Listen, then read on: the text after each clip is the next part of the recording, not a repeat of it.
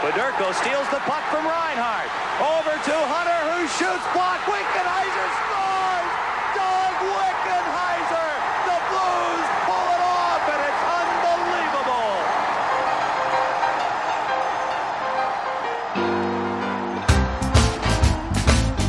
Why not? Why not Bennington? Why, I, if, I mean, at least say why not Huso, right?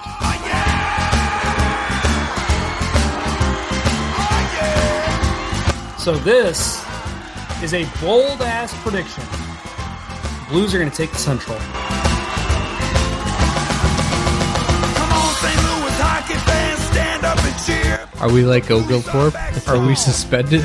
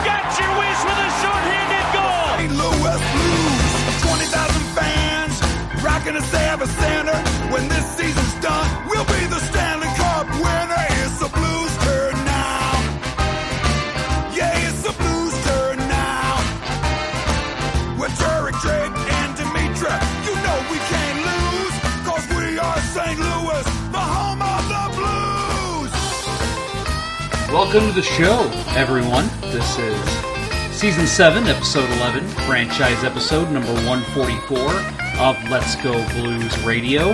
And of course, you are tuning in for the Talkin' Blues summer interview series, which uh, is coming to a close here. I'll admit, man, when I started doing this, I thought it's going to be hard to fill episodes all summer if I want to do one every week it's actually the opposite now. Now I'm thinking, man, you kind of need to, to start doubling up, as I've said, and, and having more people on each episode, not just one person. But of course, here I am today with one person. I know I said last week that Cam Janssen would hopefully be on. That is not the case. Uh, our schedules just could not align. I was out of town all of last week for uh, for business. I like sounding important, and he was out of town over the weekend uh, for Labor Day, so um, just could not get those times to match up, and just couldn't figure it out. So hopefully we'll have him on next week, but also uh, not just Cam Janssen. That's a big possible guest for us. Uh, Tom Calhoun, the longtime announcer in the arena for the Blues, uh, going back to I believe the Checkerdome days, is uh, also going to potentially come on. Actually, I do know he's going to come on. He is confirmed. And then also Charles Glenn, the uh, wonderful, wonderful musician that you hear doing uh, uh, the blues song as well as the national anthem before games. Uh, he is also going to come on. So that's very exciting. I'm hoping to have one but maybe two of those guys on next week of those three. So we'll see, but if not next week, we'll have them on uh, very soon. As always, I'm going to ask that you subscribe to our show on Google Play, iTunes, Stitcher, and Plex. We are working on getting some other podcast platforms, some other notable ones, but uh, that'll probably be closer to the season, so stay tuned to us for that. Uh, you can also listen at letsgoblues.com slash radio. And of course, if you're hearing this on iTunes, we ask that you give us a five star rating if possible. Again, that is helping other people find the show when you do that. We've been killing it this summer, and it's because of you. Uh, honestly, I I know I said this last week, but um, we have really gotten a great response to this series over the summer, and, and I really appreciate it. I mean, the numbers are showing it, the tweets that I've received, um, just it's it's been really cool. So I want to thank you for listening. If you're listening every week, uh, it's made it worthwhile for me to do this. So uh, again, thank you, and and hey, if you're just finding us over the summer, we do this during the season. Uh, there's three hosts, two much more attractive hosts than me. At least, at least one of them, and that's Bill. Uh, yeah, tune us, tune in to us, because because we we have some pretty good banter throughout the season. We'll have guests on every now and then. We have uh, the audience participate in our live shows when possible. So if you have not heard one of our regular shows, make sure you tune in for that as well. Do want to get into some sad news, uh, especially for those around the hockey community. Um, I'm sure by now many people listening to the show know about the passing of the great hockey writer Larry Wigge of Sporting News fame. He's also posted on NHL.com. Long, long time member of the Blues press box, going back for sure with him to the Checkerdome days. It, it, this, this was something that kind of hit me hard. Uh, Larry Wigge is somebody that I really looked up to when I was a kid. When I was 15 years old, I knew I wanted to do something in hockey, uh, whether it be writing, broadcasting. So there's very few people that I, I kind of latched onto and said, okay, I want to kind of mirror myself to be a little bit like this person because you know you don't want to do that too much. Uh, Larry Wigge was one of them. I just love the way he delivered a story. Just uh, just a smart hockey mind and an excellent writer. So seeing the news that he passed is uh, very sad.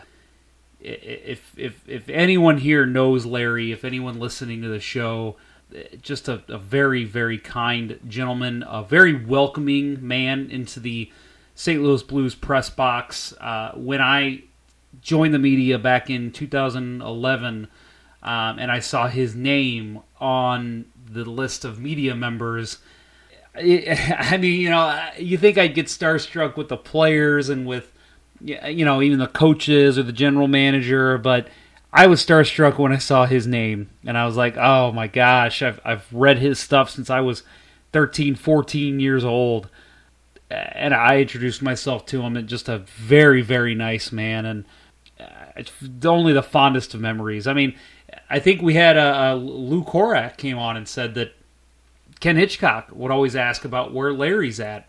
Uh, uh, everyone just really, really loved that guy.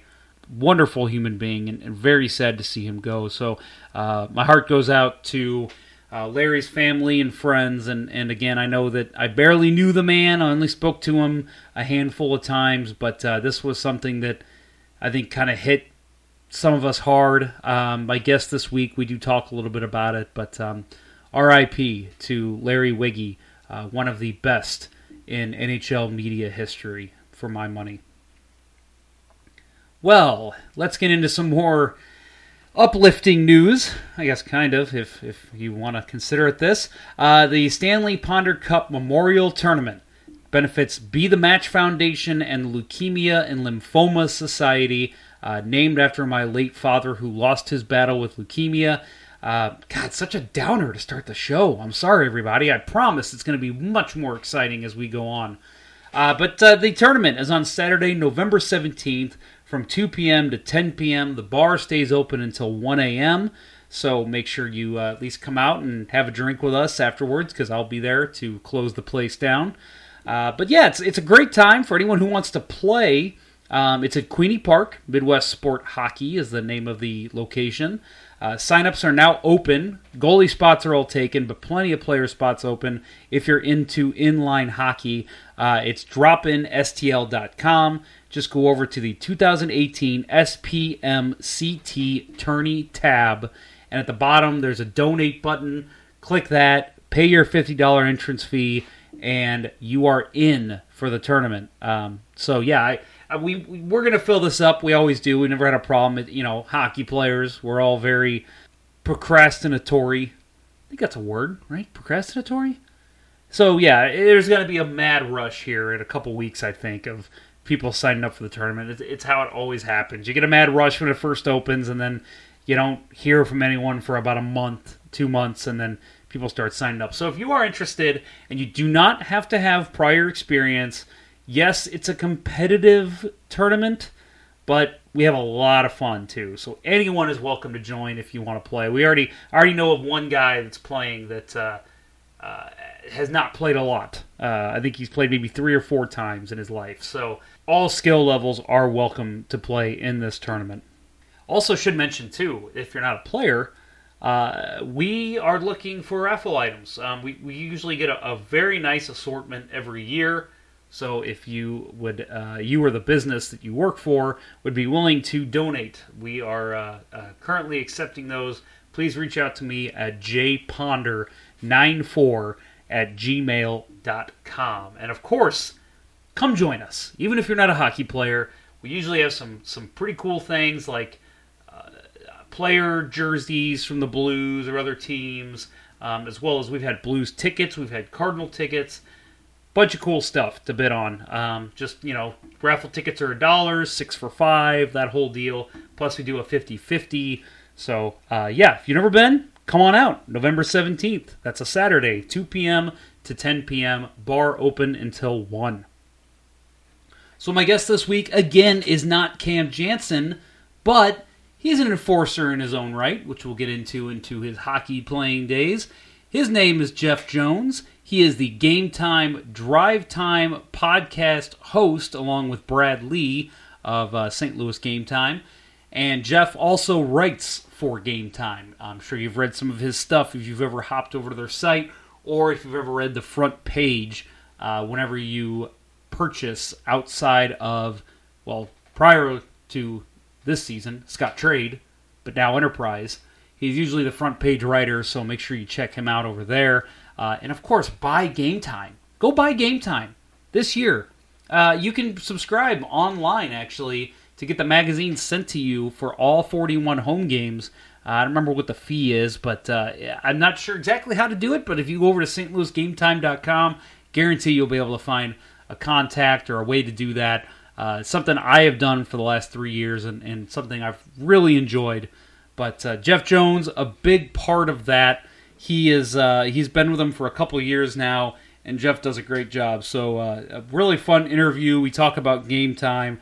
We talk about the Blues. He's also reporting on the St. Louis Cardinals, who, if you're not paying attention, have really started to turn their game around. So uh, we get a, a lot of a talk about that. Mike Shildt Carpenter, all these other exciting things going on with the Cardinals. Uh, so don't worry, we don't talk about that for too much. But we do talk a lot of blues, so make sure you uh, yeah, stay tuned for that after the Cardinals talk. So I'm gonna stop blabbing because I know you want to hear Mr. Jones and what he has to say. So here is my interview with Jeff Jones of the St. Louis Game Time.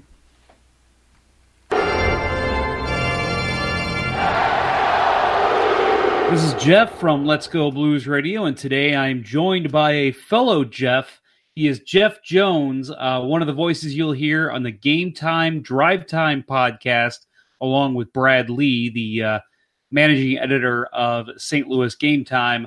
Uh, he's also a writer for St. Louis Game Time. So, Jeff, thank you very much for coming on this week. Yeah, I'm happy to do it. Thank you for having me.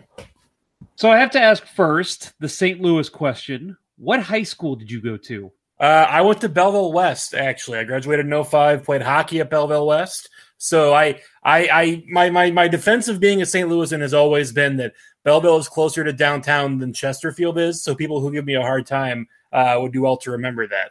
That's true. That's true. I mean, you're right over the the bridge there. So yeah, it's that actually is probably pretty close. It's it's it's. I'm telling you, it's a it's eight miles closer to downtown than Chesterfield is. So that's my uh that's my long time defense. Man, I was gonna say you've even got the the mileage down. You've really had to defend yourself in the past. Yeah, I've had that conversation a couple of times. so, what position did you play in hockey? Uh, I played left wing most. I was the uh, I was the net front guy. I was the grind in the corners guy. I was not the good hands goal scoring guy. I uh, I, I took a lot of penalty minutes, uh, hit a lot of guys, but that was that was that was me. I was I was the grinder. Which when you're playing high school hockey, uh, there's not really that much room for grinding, right? You need to score some goals to stay in the lineup, so it was a little bit of a challenge. Well, good. Well, uh, I'm sure you found your way in there. You being a net front guy, I'm I'm so shocked by that.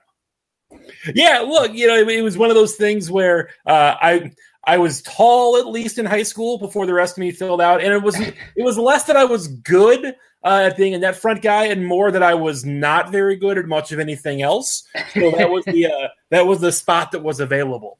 Yeah, when I, I remember when I first started playing, I, I, had just started skating probably weeks before I started actually playing hockey, and I remember my coach just saying, "Just go to the net, just go to the net." And I come to find out now, after I've coached a couple times, that means you weren't very good, and Correct. you just had to go somewhere on the ice. Well, I think it was what Jori Lehtera said that Ville Nieminen told him once.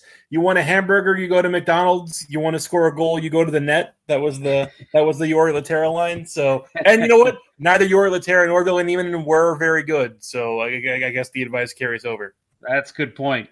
Um, so you've been uh, kind of working in in covering the Blues, covering the Cardinals here for a long time, at least as long as I've known you.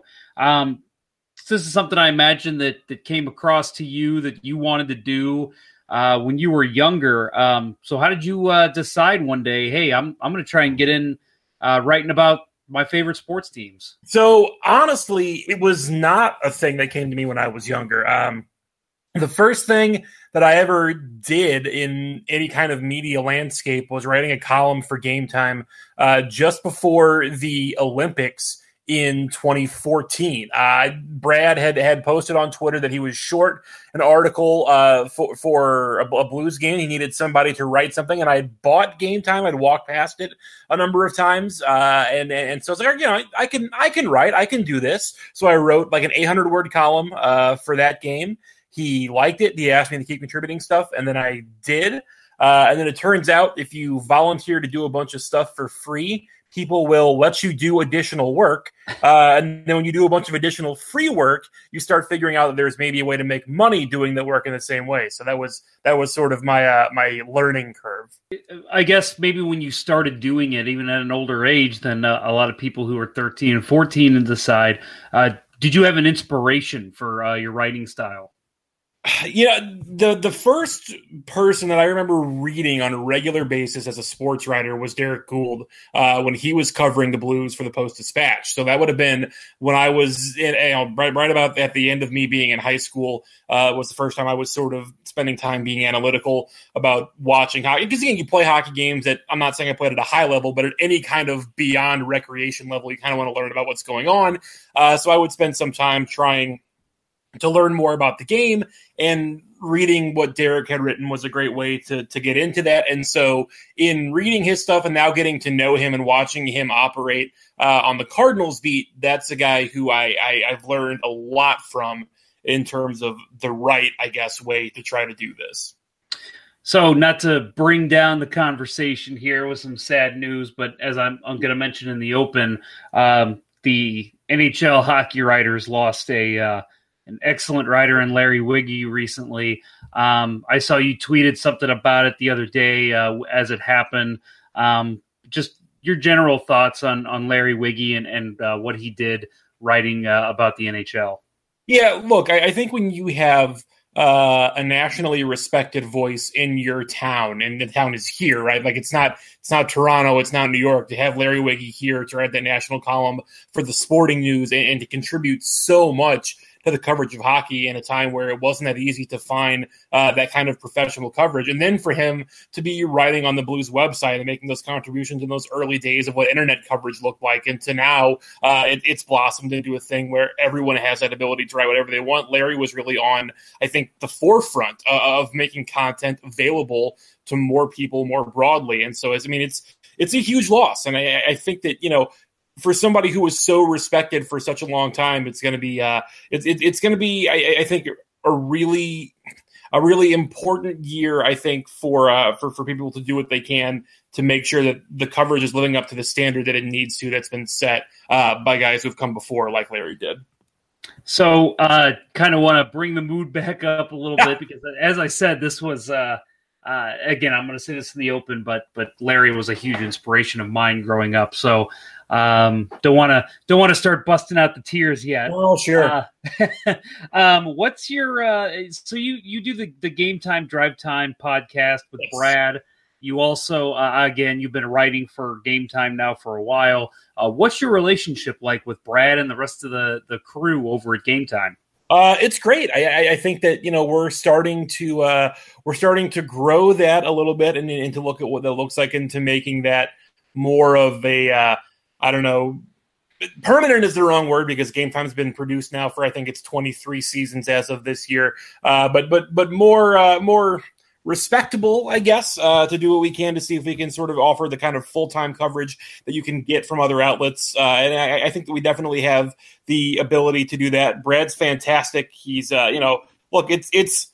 It's, it's, not exactly the world's most profitable uh, outlet, right? To, to print 41 games a year plus whatever playoff games to print uh, 24 pages of news printed to have them sold and to manage vendors uh, and, and, to manage sponsors and deal with all the aspects of that. And so uh, it, it, it's a challenge to make it happen and to put it out every year. And the fact that it does happen is a huge credit to him and to the uh, the editors that, that came before him.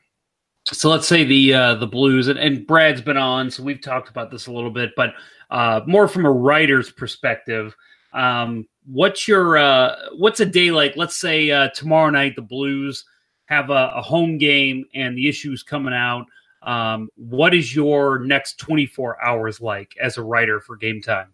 So uh, it'll be mostly the morning before. Uh, I'll, I'll, do my best if they're on the ice the morning before. I'll try to wait until they get off to see if there's any news that breaks or anything else. But then I'll uh, I'll have I'll have a column written. My I write the front page for Game Time, and so we're talking about uh, twelve hundred words or so. So I'll have a draft of that done and have it. I, I try to have it submitted to Brad by three o'clock or so the day before uh, the, the, day before printing because I know that not everyone has it submitted quite so early, and then a lot of times he ends up getting submissions at more like three o'clock in the morning uh, than three in the afternoon. And he ends up sitting up waiting for those things to be put in so we can send it to the printer because you know in order for it to be a physical paper, it's got to get to a printing press, right, in in, in uh, a publisher format and be able to be produced. So uh, because I write such a big chunk of it in writing the front page, and then it spills over onto, onto one of the uh, one of the back pages, I try to make sure I have that done. So I'll, I'll have that written, uh, yeah, usually by the afternoon, and then we'll uh, we'll wait and see if there's any news that breaks the day of, and things that need to be covered online will be. But otherwise, that's once it's out of my hands and in the printer, there's not much I can do about it, which is sometimes uh, a little bit nerve wracking, considering that you know news can break in a real big hurry, and it may not always reflect uh, what's been written. So, I mean, what's it like? Let's say the Blues played an away game tonight, and then tomorrow they're they got their home game. I mean, are you still trying to get something out three o'clock before the last game was played, or are you yeah, uh, scrambling I, later? I I will usually try to get it done if at all possible. Uh, in those cases, you know, on, on, on those back to backs, I'm more likely to write kind of a broader front page that either focuses more on the opponent or that focuses on maybe like a featured story about one particular player on the team rather than trying to do like a locked in game analysis. Because the one thing I have going for me is that I don't really have uh, a specific format that I have to follow with any with any of the things that I've that I've written. It just needs to be you know broadly relevant uh, to the context of the game, I guess. And so in some cases, I have the ability to fudge it a little bit. Uh, but if I can't, I can't, and so it's waiting up to uh, to right after a game this coming season again the uh, the St. Louis game time is is what now in their 26th season I, I, I, have to go back and do I have to go back and do the math because the first so game night review uh debuted I believe with Scottrade Center but you also had or with with what was in Kiel Center and is now the Enterprises so Wow, I can't believe I just did that. That's the first time I've done that one. Uh, so, it, so game game night review debuted with the Kiel Center, I believe, because that was that was after a, a time uh, when the Committed Indian was being printed in Chicago. So I think this is season 23, but I'd, I'd, have to look to double check, to be honest. Well, don't worry, I'll edit all this later to where we sound intelligent. oh, yeah, yeah. That, this is, uh, yeah, this is the season it's in. Um, so I was going to ask you, just uh, for anyone who's never picked up a game time or anyone who's never uh, viewed you yeah. guys online, uh, what can people expect this season from St. Louis Game Time? I think that the one thing you can expect from us every season uh, is a little bit of irreverence in in the coverage. While we, you know, look, we try to take it seriously and try to be fair with it. There's also uh, some jokey stuff in there too. There's a every issue is going to have a sign to hold up for the jumbotron. Uh, every issue is going to have a cartoon in there somewhere. I, you know, I, I've, I've made the joke when I've sold the paper in the past. Uh, I, if, I'm, if I'm out on the corner yelling, I'll, you know, I'll yell roster stats, game notes, the F word. We have all of that in here, uh, which is true. We do there, you know. So there's a. It's it's not always the gentlest of language uh, for, for for people to read, but it, it's the joke that we have written on the front page is, but it's a hockey paper, so you should get over it. Uh, which you know, which seems fair enough. But I, I think that in terms of this year specifically, uh, we're definitely going to be doing more, I think, with the audio. We're looking at expanding the podcast a little bit and, and, and, seeing what's out there in, in terms of what Brad and I can be doing more frequently, as well as adding more voices to it. Because as much as it, you know, as much as we have a good time doing it together, uh, it's a little bit of a challenge to be putting out the paper and to be recording a podcast for every home game. Uh, this year, we're going to be adding some road games to that as well. So, in in putting all that together, we're going to be, I think, branching out uh, a little bit more. But if you've never if you've never bought the paper, uh, I can assure you the other thing that I'll say when I'm selling the paper is that I guarantee it's not the worst four dollars you spent in a given day. I can I can make that guarantee no matter what. So uh, it, it, it's definitely worth at least checking out to get a view of kind of what what we think is the uh, the fan view of the team on a given night. Yeah, definitely. You don't want to spend those four dollars in Vegas. I know all about that. See?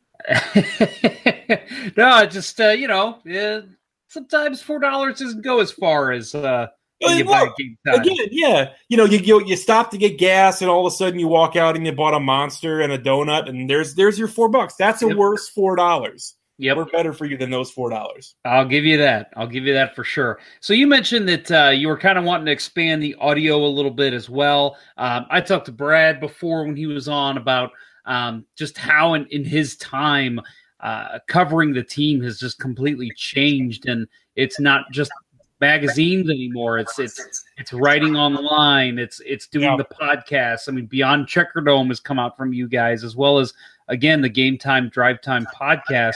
So you started the Game Time Drive Time uh, last year. Uh, again, we've had Brad on. He's talked a little bit about it, but um, in your opinion, what differentiates you guys from other blues podcasts or maybe even blues radio?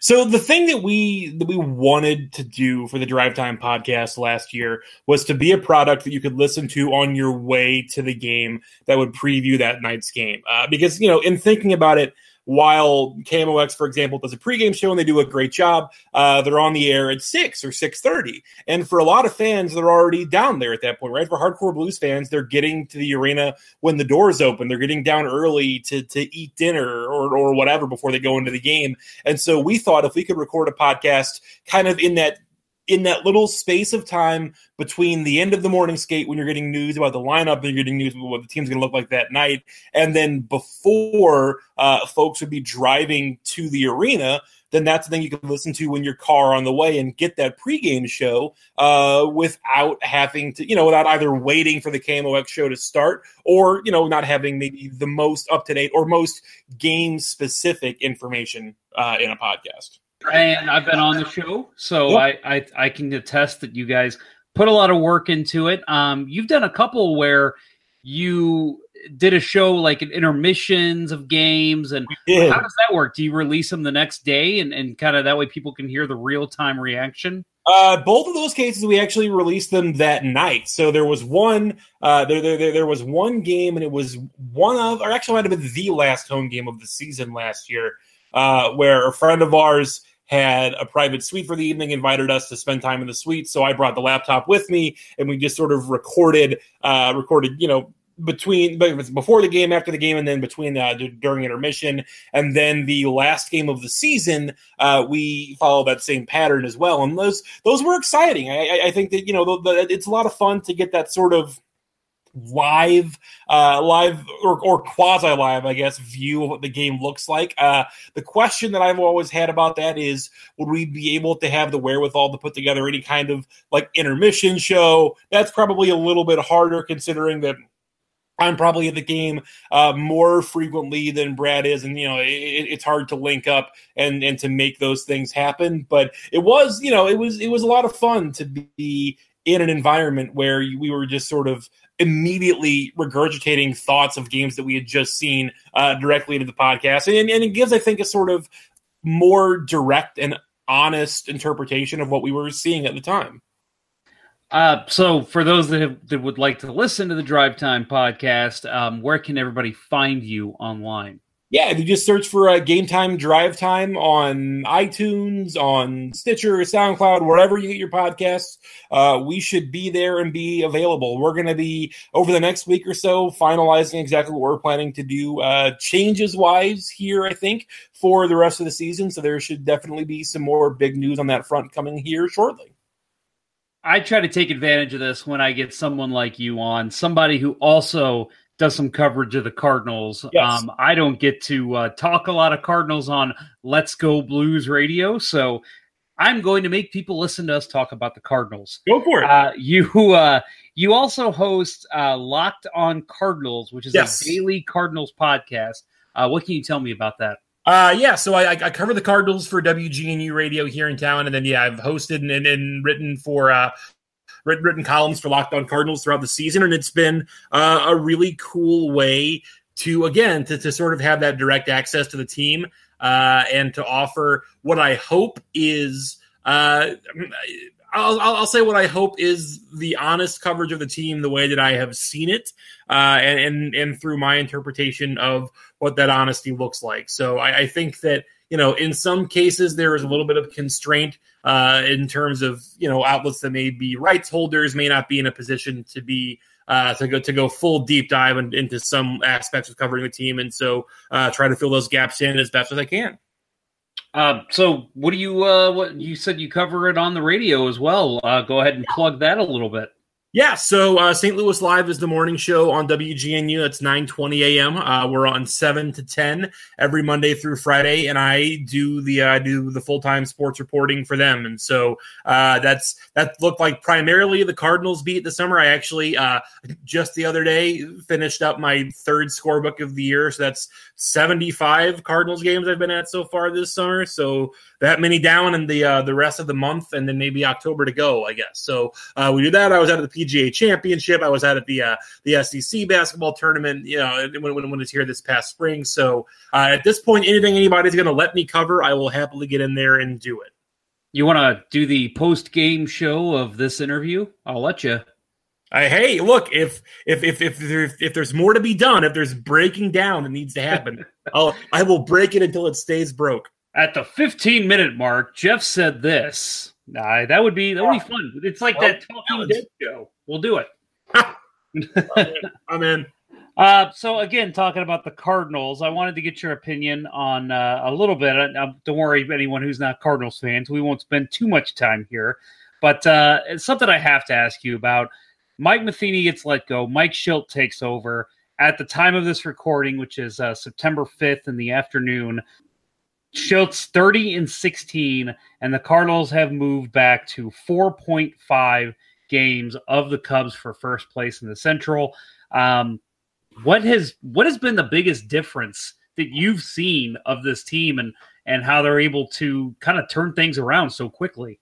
Yeah, I think that the lightness in the clubhouse is palpable, honestly. When you're in there now, uh, you feel a group of guys who are coming together and a group of guys who have this sort of unbroken support for their manager that frankly Mike Matheny was not enjoying uh, to this part in the season. And I, I, think part of that has to do with a lot of these guys are, are, are coming up with Mike Shildt and they, you know, and they appreciate what he's done for them. Part of it has to do with the fact that, you know, some of these guys did get a wake up call uh, when the man, and then several of them acknowledge this, that when the manager gets fired, it's a reflection on the players not performing up to standard. And, and so I think there, you know, there, there were some guys who, who took that as the challenge and the wake up call that it was, uh, and and consequently have managed to respond uh, with with stronger years than they were having before that switch happened.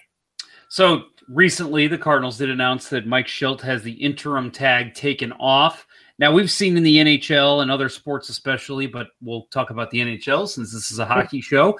Uh, we've seen managers and I mean coaches get let go uh, just a couple years ago. Even when Ken Hitchcock was let go and Mike Yeo came in, uh, the Blues all of a sudden turned it around and were a playoff team. Do you worry that's the the the what's going to happen with the Cardinals, or do you think Mike Shildt is the real deal behind the bench? So I do think Mike Shildt is the real deal in that, uh, from at least from from a person management perspective, uh, from from from handling personalities in the room and and on the team, I think he is far better equipped to that job than Mike Matheny was. Uh, do I think there's a risk that some of that enthusiasm is going to peter out? Yeah, in part. Part of it was that the Cardinals played, you know, 760 baseball in August, and that wasn't going to be sustainable for the rest of the season. They were due for some regression. Uh, part of it is, I think, yeah, there's a there's a chance that some of that energy that comes from you know playing for your guy and wanting to show everyone that Shildt can be the guy, some of that dissipates when he gets the job, and so the uh, the the the challenge is going to be making sure that that exhale is not too extreme and the team doesn't feel too comfortable. Do you think Mike Matheny ever gets a manager job in the MLB?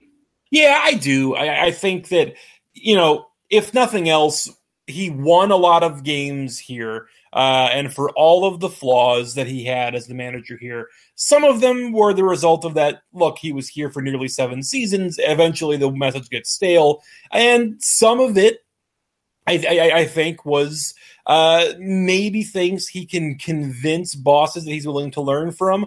Whether or not he does learn from those things. I guess will be something that we'll see in a next job. But I can certainly see him. Uh, you know, Kansas City, for example, was a spot where Ned Yost probably not going to be there for forever. Uh, you, you, can see that coming to the end of the line there. Cincinnati, possibly even if there's a situation where uh, Jim Riggleman either doesn't want the job, or I mean, Jim Riggleman historically has not had like the longest lifespan uh, of, of baseball managers over a long stretch. So there are there are some jobs that I think would make sense for Matheny, and you know, given that a lot of times all it takes to stay in is to get in, he's going to get another opportunity somewhere. So I want to talk about Matt Carpenter as well. You can't talk about Cardinals without talking about Matt Carpenter. Uh, he's now batting 271, 35 home runs, first in the NL, um, and uh, obviously passing his career mark in home runs this year. May 15th, he was batting 140. Uh, again, another player that has completely turned it around, really started turning around before the manager change. Um, what have you noticed in his game that's just made him just explode the way he has? And do you really believe the hype that he could be an MVP candidate? The really interesting thing about Matt Carpenter is that at the start of the season, when he was struggling so badly and his numbers were so poor, he went into the front office, talked to the analytics department, and was like, "Okay, what are you seeing? Like, what are you seeing in my underlying numbers that makes you suggest that this might be happening?"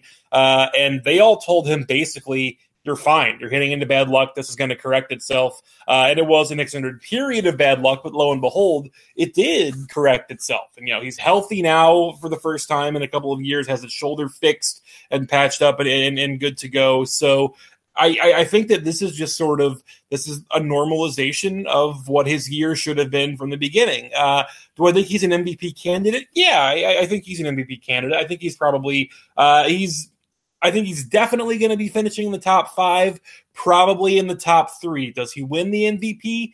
That's that's harder to determine because part of it, uh, part of what he's going to be judged for is that he maybe doesn't have the kind of like dominating defensive performance because because if you're talking about it's Carpenter, uh, probably Nolan Arenado and probably Javier Baez are the three guys who are, who are at the top of that race. Baez and Arenado are both electric kind of defenders. Uh, they're both going to end up with more RBI than Carpenter has. He's going to be ahead in a lot of the rate stats and a lot of the uh, and a, a, lot of the, uh, the the the the new modern stats, I guess, of hitting uh, are, are, are going to be more in Matt Carpenter's favor, and so it's going to be a balance between guys who value that and guys who value the, the pure counting kind of stats. Hot take time: Are the Cardinals going to make the playoffs? Yes. They will play in the wild card game. Uh, I am rooting for the wild card game to be in St. Louis rather than Milwaukee, but they will they will be in the wild card game. Very good to hear. Well, let's uh, get into every, what everybody's tuning in for, probably, and that's to hear your take a little bit on the St. Louis Blues, who are sure. just a couple weeks away from uh, training camp opening up, which is exciting for, again, everybody listening to the show as well as the two people on it. Uh, what's your uh, overall roster opinion uh, heading into this year's training camp? So the really interesting thing about this roster is that I think Doug Armstrong had two situations arise where he ended up with both plan A and plan B. Uh, and by that, I mean, I think that it was clear that Ryan O'Reilly was plan A for adding a center and Tyler Bozak was plan B. And I think it's also fairly likely that Pat Maroon was plan A for adding a depth forward and David Perron was plan B. And he ended up with both of those players in both of those circumstances. And so it does create a, a little bit. Logjam is the wrong word because obviously I think we saw last year you can never have too much forward talent given that they had uh, very little forward talent out of the top six last year. So, but it, it, it does create, I think, some interesting lineup decisions in terms of, you know, Robert Thomas going back to the OHL is probably a non starter. It's not necessary. There's nothing left for him to prove there.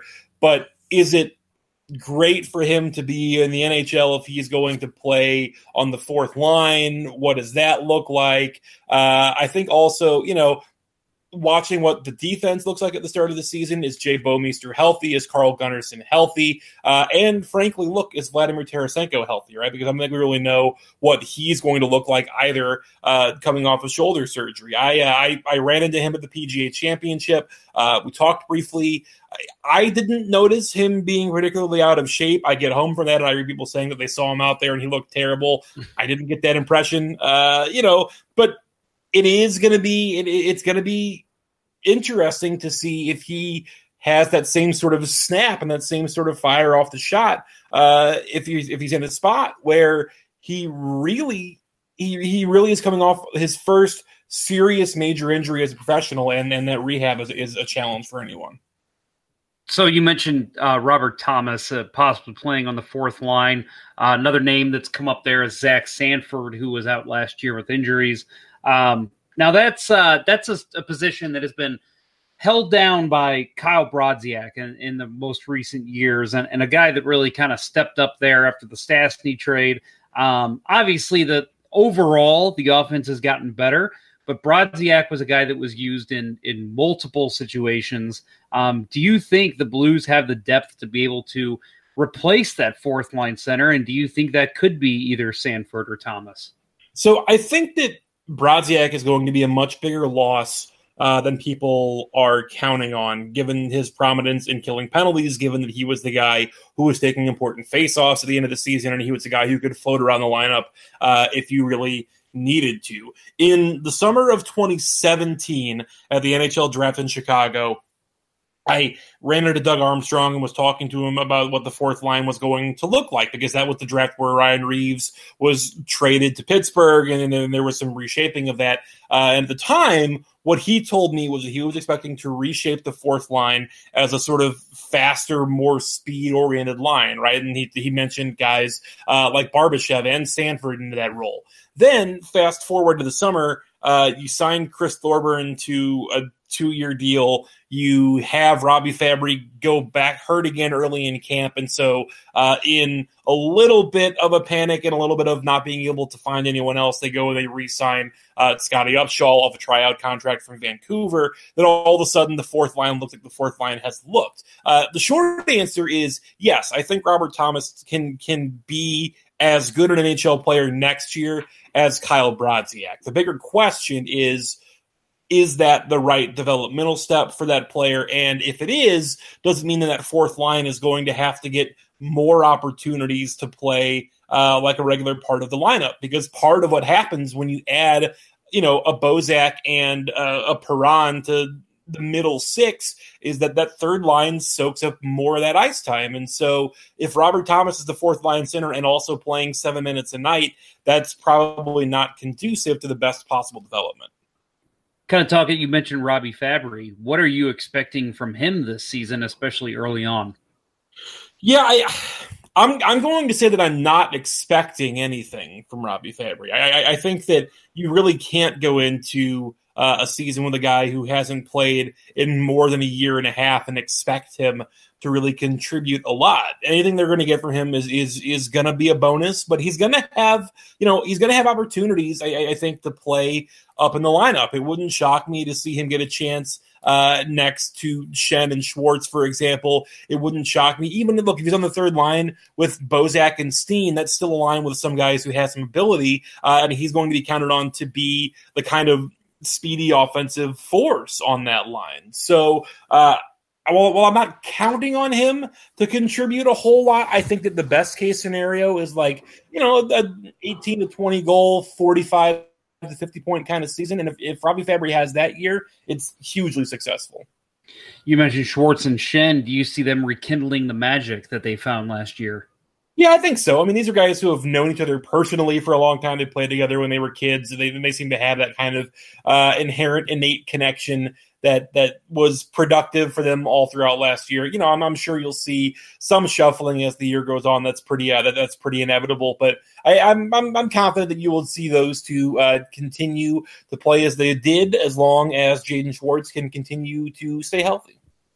So we mentioned a lot of the offense here, but something that um, Blues fans have not really talked about a lot this summer is um, how the defense looks. Like you mentioned, the the injuries to Bouwmeester and Gunnarsson. Um, it looks like uh, Petra, Pietrangelo and Parayko are two guys who are going to be getting the bulk of the ice time. Uh, now, the Blues historically, you know, Sands, Pronger, and MacInnis haven't gotten a lot of love in the NHL, just maybe because they're a Midwest city or uh, whatever the case may be. Do you see uh, them having a, a, kind of a great season to where they get commended around NHL awards time, or do you think this is just going to be a uh, defense by committee and all these guys are going to be able to contribute and, and work well with the offense to win some games? So I do think that Alex Pietrangelo is probably uh, a, a, guy who would get some consideration if all things go well for some postseason awards. You know, the the Norris is one of those where it kind of seems like it goes to a guy when it's his turn right? There seems to be this weird, broad, vague consensus among the hockey media, uh, especially the Canadian hockey media, about what it means for for it to be somebody's turn. And I, I think that probably Alex Pietrangelo is the guy who's up next uh, after Victor Hedman had the season that he had last year and got the recognition that he got last year. So I do think that, you know, if, if Alex Pietrangelo plays up to what he's capable of doing at his highest levels, then uh, then that that's then he's in good shape for that. The other consideration is a partner for Alex Pietrangelo because if you broke down the numbers uh, last year, both in terms of offense and in terms of possession stats, when he was playing with Jay Bouwmeester last season, his numbers took a nosedive. When he was playing next to, to Joel Edmundson, uh, his numbers were were incredibly strong and at the top of the league. And you know that doesn't maybe reflect well on Bouwmeester, but it's it's a realistic, I think, uh, depiction of where Jay Bouwmeester is at at this point in his career, or at least where the compromised version of Jay Bouwmeester was at last year, where he wasn't able to play at the same level as Alex Pietrangelo was, and it, it dragged down everyone involved. So, do you see any holes in this lineup? Yeah, I, there. So there, there are a couple things. Uh, obviously, again, we're talking about if the defense is not healthy, I don't know that you can really count on uh, the Mitch Reinkes and the Jake Walmans and potentially the Jordan Schmaltzes of the world to to fill in on the back line and, and be the kind of reliable guy you need them to be off the hop. Uh, the big hole in the lineup continues to be the hole in net, right? I, I, until there's something is done with Jake Allen or not done, and he, becomes the goaltender that the team seems to think he can be that's that's it. Uh, you know, I, I think if if Jake Allen is a 905 goaltender again, then they are struggling to make the playoffs. If Jake Allen is a 920 goaltender, then they are probably contending to win the division. And and, and so uh, his performance is the by far the biggest variable in what the Blues can do this season. Looking at the rest of the Central Division, there's been a couple teams that have improved, but a couple that have maybe gotten slightly worse. Where do you put the Blues? Uh, just judging by what you've seen on paper and maybe even past results, uh, where do they slot in this year in the Central Division? Probably right around third. I, you know, I, I, think that Nashville and Winnipeg are probably two of the five best teams in the league, and so it's hard to uh, it's hard to be very critical of them, and, and hard to think the Blues can overtake them. But I do think that the Blues should slot in behind them. You know, I, I think that uh, Colorado is probably due uh, to, to, to, to recede a little bit. I think Chicago is a mess right now. Uh, I don't necessarily by Dallas. Now, if Dallas gets Tiger gets Tyler Seguin signed and things sort of calm down there, then maybe that changes. But you know, Dallas is another team where the goaltending is a question mark, and even Winnipeg to an extent. Like Connor Hellebuyck had a great season last year, but you know, you, you need to see him do it again. I think before you can be really confident that the Jets are going to be at the level they were last year, and you need to see the scoring depth kind of step up because the end of the year when the Jets really got dominant was when they added Paul Stastny to that lineup, and he was able to stretch it and get, make it deeper, and you put him between Laine and Ehlers, and they they become a real threat as a unit. Now with him gone, they're going to have to find that scoring depth elsewhere. Well, Jeff, uh, we're coming up to the close here, but I want to make sure to give you plenty of op- or plenty of opportunity to pitch anything, anything yeah. that because I know you've got your. Uh, your hands in a lot of different bowls. So, right, uh, anything that you want to promote right now, I'm giving you free reign. Whatever, go ahead. I appreciate. It. Yeah, no. Make sure you uh, make sure you subscribe to St. Louis Game Time this year. It's at St. Louis Game Time on Twitter. Uh, we'll be outside of every Blues home game and look for more in the next coming weeks uh, about what the Game Time Drive Time podcast is going to look like here throughout the duration of the year. Uh, you can follow me on Twitter at JM Jones. You'll find all of my Cardinals stuff there. You'll find the Locked On the Locked On Cardinals podcast there as well. Uh, you can read me on stlouisgametime.com and in the pages of St. Louis Game Time this year. Uh, and hopefully anywhere elsewhere, wherever. Uh, so we'll be a, it'll be a busy season for sure, covering more Blues hockey. But we're going to do our best to to bring it to you to the best of our abilities. Can people find you on Tinder? Uh, probably. How close are they? Where's their Where's their Where's their range set at? If you look hard enough, you probably can find them. All right, all right. We'll look for you. Yeah. All right. Thanks, Jeff. I appreciate you coming on. Thank you, Jeff. Have a good one. Well, again, if you want to follow Jeff on Twitter, he is at JM Jones, J M J O N E S. And of course, follow St. Louis Game Time for all your Blues coverage at St. Louis Game Time. Uh, so again, thank you, Jeff. That was a lot of fun having him on. As always, he's uh, uh, somebody who I've been on his show before, and and um, they they do a they have a fun show. So make sure you check them out. Uh, like he said, they're kind of uh, vying to the Blues fans that are driving down to the game who want a different take on a pregame show. So make sure you check them out for that. It's a, a good listen. Him and Brad do a wonderful job, as well as uh, the other people they've had on the show, including me. Well, a big thanks goes out to Smash and Gene Ackman for their song Let's Go Blues, and of course, a big thanks to the late Johnny Johnson for uh, his terrific piano solo. Again, still no news on the new song that's going to be coming out, but I do know it's in the works as we speak. So uh, if I hear anything, uh, pay attention to me on social and, and listen to the next show, and hopefully I'll have something for you. But of course, you can follow me on Twitter at jponder94, and uh, anything that I hear, I will be posting on there as well as Facebook. If you're not my Facebook friend, I encourage you to find me. It's not hard. Jeff Ponder, look for me. I'm there. There's a picture of me with all my beauty and and a, a microphone in my face. Can't miss me. The other Twitter handles for this show, make sure you check out the official Twitter, which uh, whenever I have news about the show that I post, uh, Kurt runs that, and he usually does a very good job of uh, uh retweeting me. So uh, any news that, if you don't want to follow me and my annoyingness, just follow LGB Radio for that annoyingness. Kurt Price is at Kurt Price, that's Kurt with a C. Bill Day is at Billy Blue Note. Our guest for next week, as I said earlier, don't know yet, but I'm thinking it's going to be at least one of the three of Cam Janssen, Tom Calhoun, or Charles Glenn. There's also potential that uh, for you Twitter folks who might be interested in this, Mr. Art Lippo will be on at some point. So hoping to have the, one of those guys on next week. As I said, maybe two uh, since we're getting kind of down to the wire here. And training camp starts in a couple weeks, folks. A couple weeks. God, August is the longest, longest month.